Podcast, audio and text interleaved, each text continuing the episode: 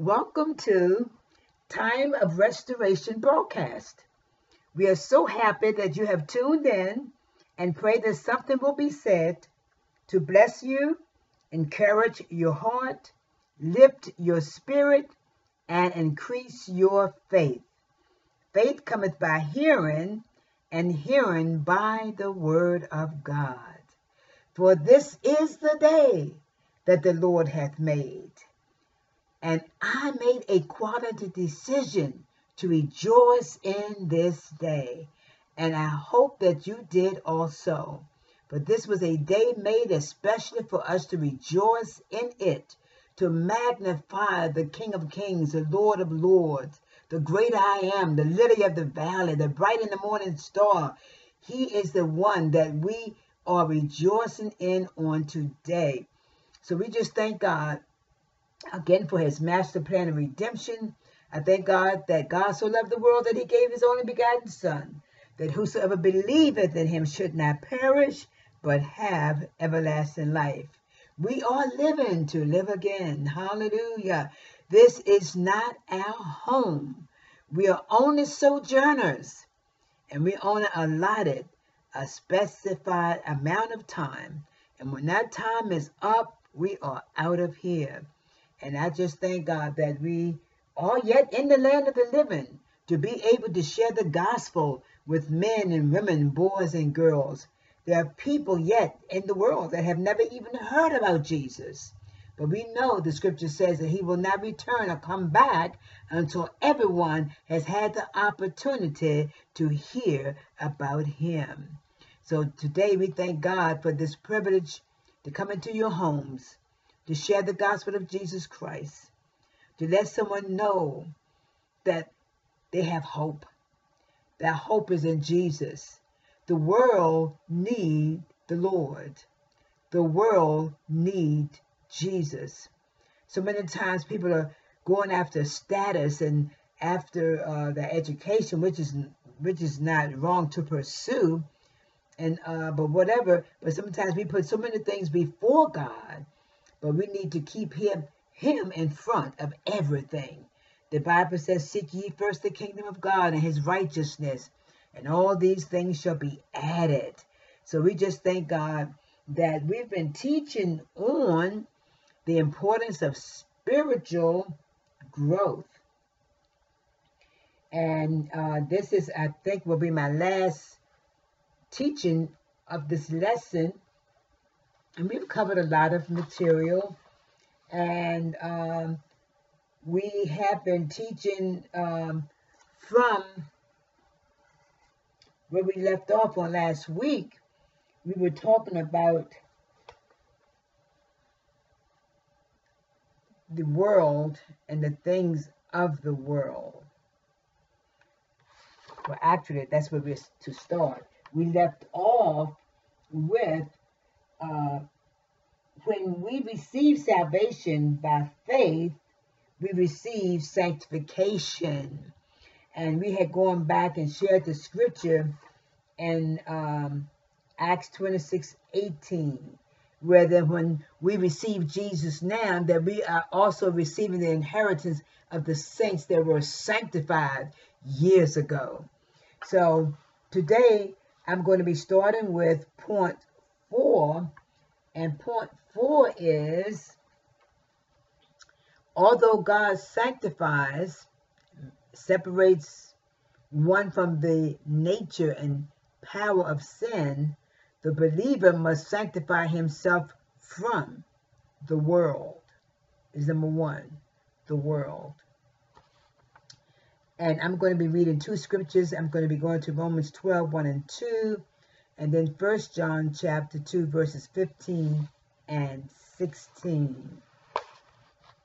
Now, in Romans 12, 1 and 2, it says, I beseech you, therefore, brethren, by the mercies of God, that you present your bodies a living sacrifice, holy, acceptable unto God, which is your reasonable service and be not conformed to this world, but be ye transformed by the renewing of your mind, that ye might prove what is that good and acceptable and perfect will of God. So, in other words, we have to uh, sanctify ourselves and separate ourselves from the things of the world. And we do that by the renewing of our minds. You know, you can pray, you can fast, but if your mind is not renewed, and your mind is renewed through the Word of God, and it's also renewed through prayer and fasting, but it's the Word that will renew your mind the most. And if you do not renew your mind, you can find yourself still in, in, in, in a place of mediocrity because of the fact that your mind is not renewed. You're still thinking about old things, old hurts, old problems. Instead of moving ahead, you learn about the mistakes you've made in the past instead of moving forward to the things of God. And that the one thing Paul says, forgetting those things behind and reaching for those things that are ahead, uh, that are ahead, because you cannot go forward looking back. So we have to make sure that we're not conforming ourselves to the world, but being transformed by the renewing of our minds. And that's the one thing that we must learn to do. I'm going to go to uh, 1 John chapter 2, verses 15 and 16. 1 John. And that scripture, um, let, me, let, me, find that um, scripture for you. First John chapter 2, verses 15 and 16. And it says, Love not the world, neither the things that are in the world. If any man love the world, the love of the Father is not in him. For all that is in the world, the lust of the flesh, the lust of the eyes, and the pride of life is not of the Father, but of the world. And when he says, Love not the world, He's talking about love not the world system. See, there's a world system that is out to get people. And I'm, one area I know is a world system where they want to gamble. And they're always trying to uh, entice people to gamble. And just like there are alcoholics, there are people that are addicted to gambling. And they're throwing their monies away and monies that they need for really uh, to take care of their families, they're thrown away in gambling because that's a world system, you know, uh, uh, uh, enticement. So we're not to love the things of the world. So the next thing, as believers, we're, we're to separate ourselves from unbelievers. Unbelievers. Second Corinthians chapter 6 verses 14 through 17. It says, Be ye not unequally yoked together with unbelievers. For what fellowship hath righteousness with unrighteousness? And what communion hath light with darkness? And what concord hath Christ with Belial? Or what part hath he that believeth with an infidel? And what agreement hath the temple of God with idols? For ye are the temple of the living God. As God hath said, I will dwell in them and walk in them, and I will be their God, and they shall be my people. Wherefore, come out from among them, and be ye separate, saith the Lord, and touch not the unclean thing, and I will receive you. So that is saying a lot. It says, Be not unequally yoked with unbelievers. It says, How can two walk together except they be agreed? How can you walk together except they be agreed? I remember when uh, the mother prophesied with me that the Lord did not have a saved husband for me, and that my husband was going to be saved by my through my sanctification. I I I, I, I wrestled with that thing because when I met Joe, I was concerned, and so but the Lord, you know, cleared it clearly, you know, said that he was going to be saved through my sanctification. And in the tenth year of our marriage, the Lord saved him, filled him with the Holy Spirit, and six years later, he was called into ministry, and and and and the rest is history. You know, uh, we were together 54 years, but that was my concern about being unequally yoked. And I think I shared it before in the past how when I went to my pastor, which was uh, Elder Chandler Owens, and he shared with me the fact that my husband was not in uh, in Islam or in Jehovah Witness or in a uh, Latter day Saints, you know, where they don't believe that Jesus is God, you know, I was safe, you know, because my husband was a Methodist. And they say we were taught years ago if you weren't, you know, Pentecostal or same the same, you know, uh, doctrine or same church, you, you're unequally yoked. But nevertheless, the Lord did hold true to that prophecy. And the Lord saved my husband through my sanctification and used him for many, many years. So when he tells us that we have to separate ourselves from the unbelievers, we're not to isolate ourselves. We can still mingle, you know, but what he is saying that if I am saved and I'm still running around with all my unsaved friends, going to nightclubs and doing all those things that they're doing in the world, something is wrong. That I really accept Jesus, that I really get saved. You know, because when once you get saved, your your lifestyle is going to change. When you love the Lord, you're not going to love the things of the world any longer.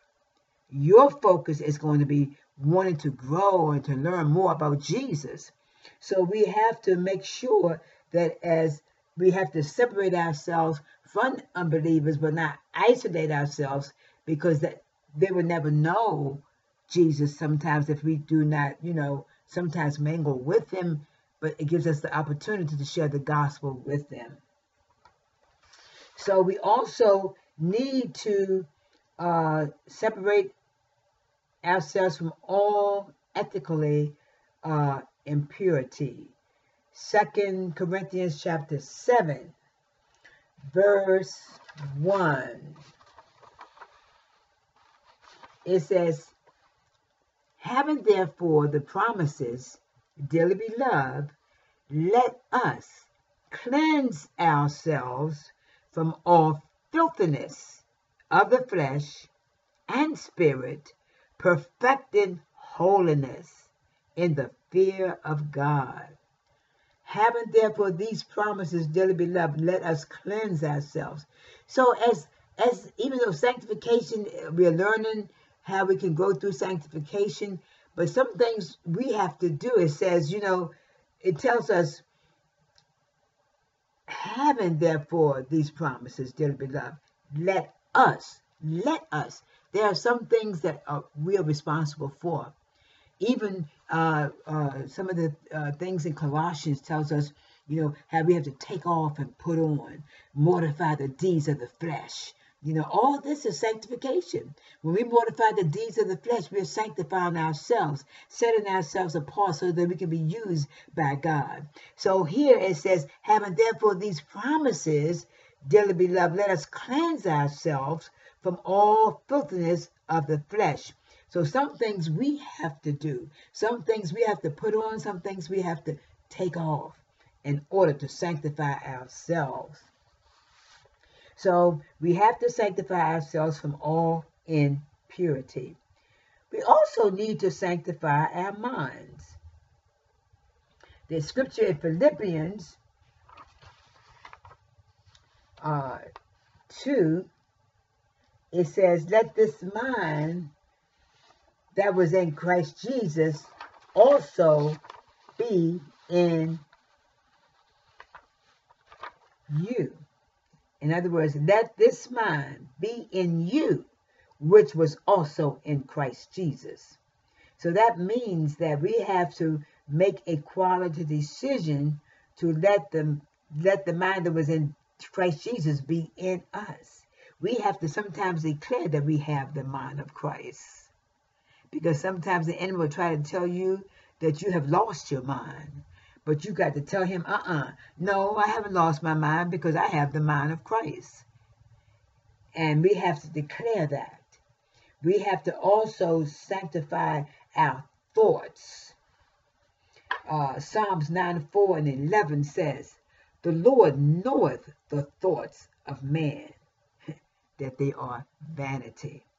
I mean, we can we can get really crazy with thoughts, and thank God that He can cleanse us from these thoughts.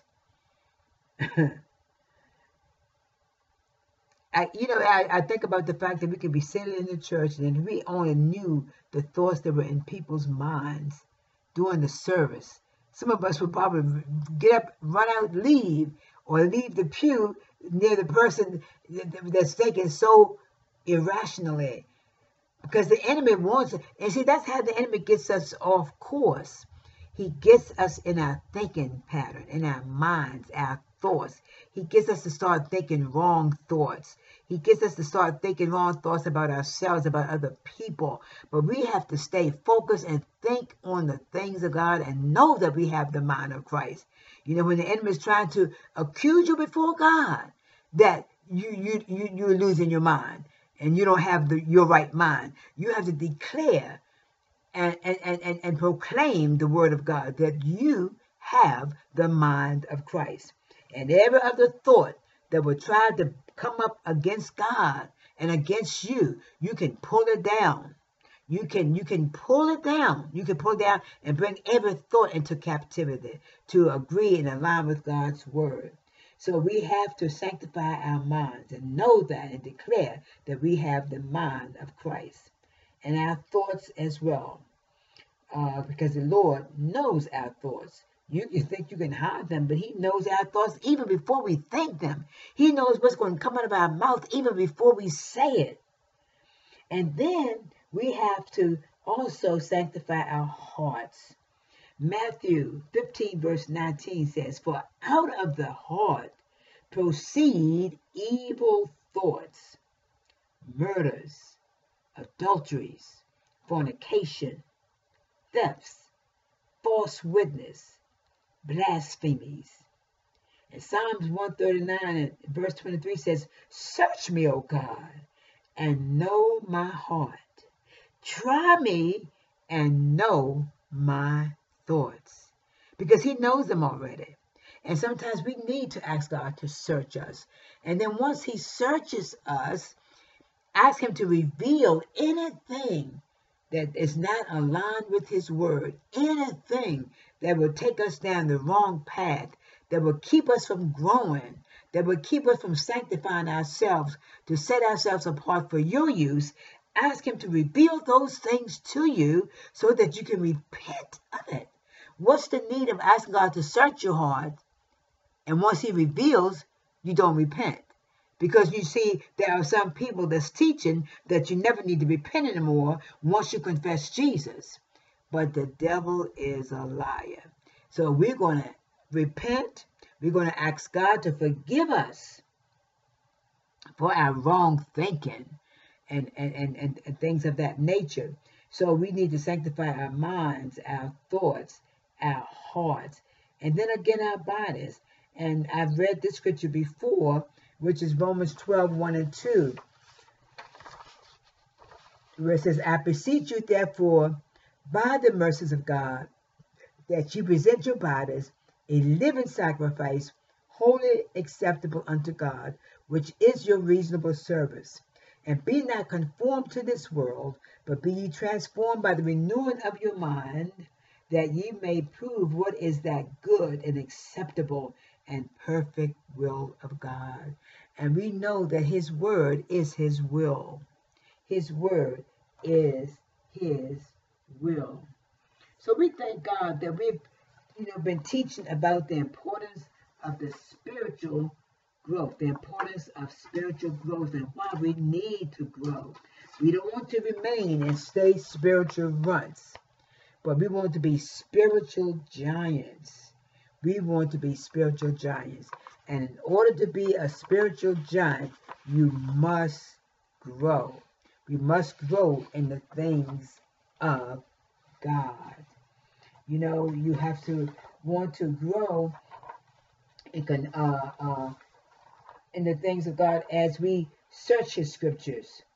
Uh, First Peter 1 and 2 says, Grace and peace be multiplied unto you through the knowledge of God and of Jesus our Lord. So, in other words, the more that we grow, the more knowledge that we learn of God, the more we're going to grow in uh, Him. The more grace and peace that's going to be multiplied to us. So, we don't want to remain spiritual runts, but we want to be spiritual giants in the name of Jesus. And we want to also um, consider the fact that in this particular scripture, the context, Peter was encouraging the growth of the saints in light of Jesus' return. And because we don't know when Jesus is going to return, we want to be ready when he does come. We don't know how he's going to come for us. I mean, those people that died in, on 9 11, they didn't know that was going to be their last day. None of us know how and when our last day is going to be. So he was he was encouraging the church uh, uh, about Jesus' return, that they will grow, that when he comes, they wouldn't be, you know, caught off guard. Because when he comes, he's going to come like a thief in the middle of the night. You know, a thief doesn't announce himself. He comes unannounced you know. And they said if the, if the, strong man had known when the thief came, he would have protected his house. But he did not know when he was going to come. So there are scoffers out there. They are saying that, you know, oh, we've been hearing that a long time, you know, that he's Jesus is soon to return. But I've I've heard it for 84 years. I've heard it all my life. But we know that one day to the Lord is as a thousand years and a thousand years as but one day. He's he's making the time. He's given us time that we can repent. He's given us time to get it right. He's given that atheist time to open up his blinded eyes. He's given that given that agnostic enough time that you don't have to prove that God exists, but know that he is because he is the creator of the universe. He's the one that created man. He he he he, he created the heavens and, and the earth. He even set the boundaries I mean, even the waters know how far to come. Hallelujah. I mean, he set boundaries. And like he said, boundaries in nature, he said boundaries in light of our life and how we're supposed to live. He is the one. Don't get mad with the preacher. Don't get mad with the teacher. But just know that God is the one that set the standards. And so we want to make sure that when Jesus comes, we'll be ready to be to go back with him. We'll be ready for him. and we know that when he comes, we're going to, uh, uh, uh, uh, he's going to come and we're going to appear before him. And after death, the judgment. And we want to be ready for the marriage supper of the Lamb. So we want to grow in the things of God. Uh, some other scriptures in reference to sanctification that I will read uh, for you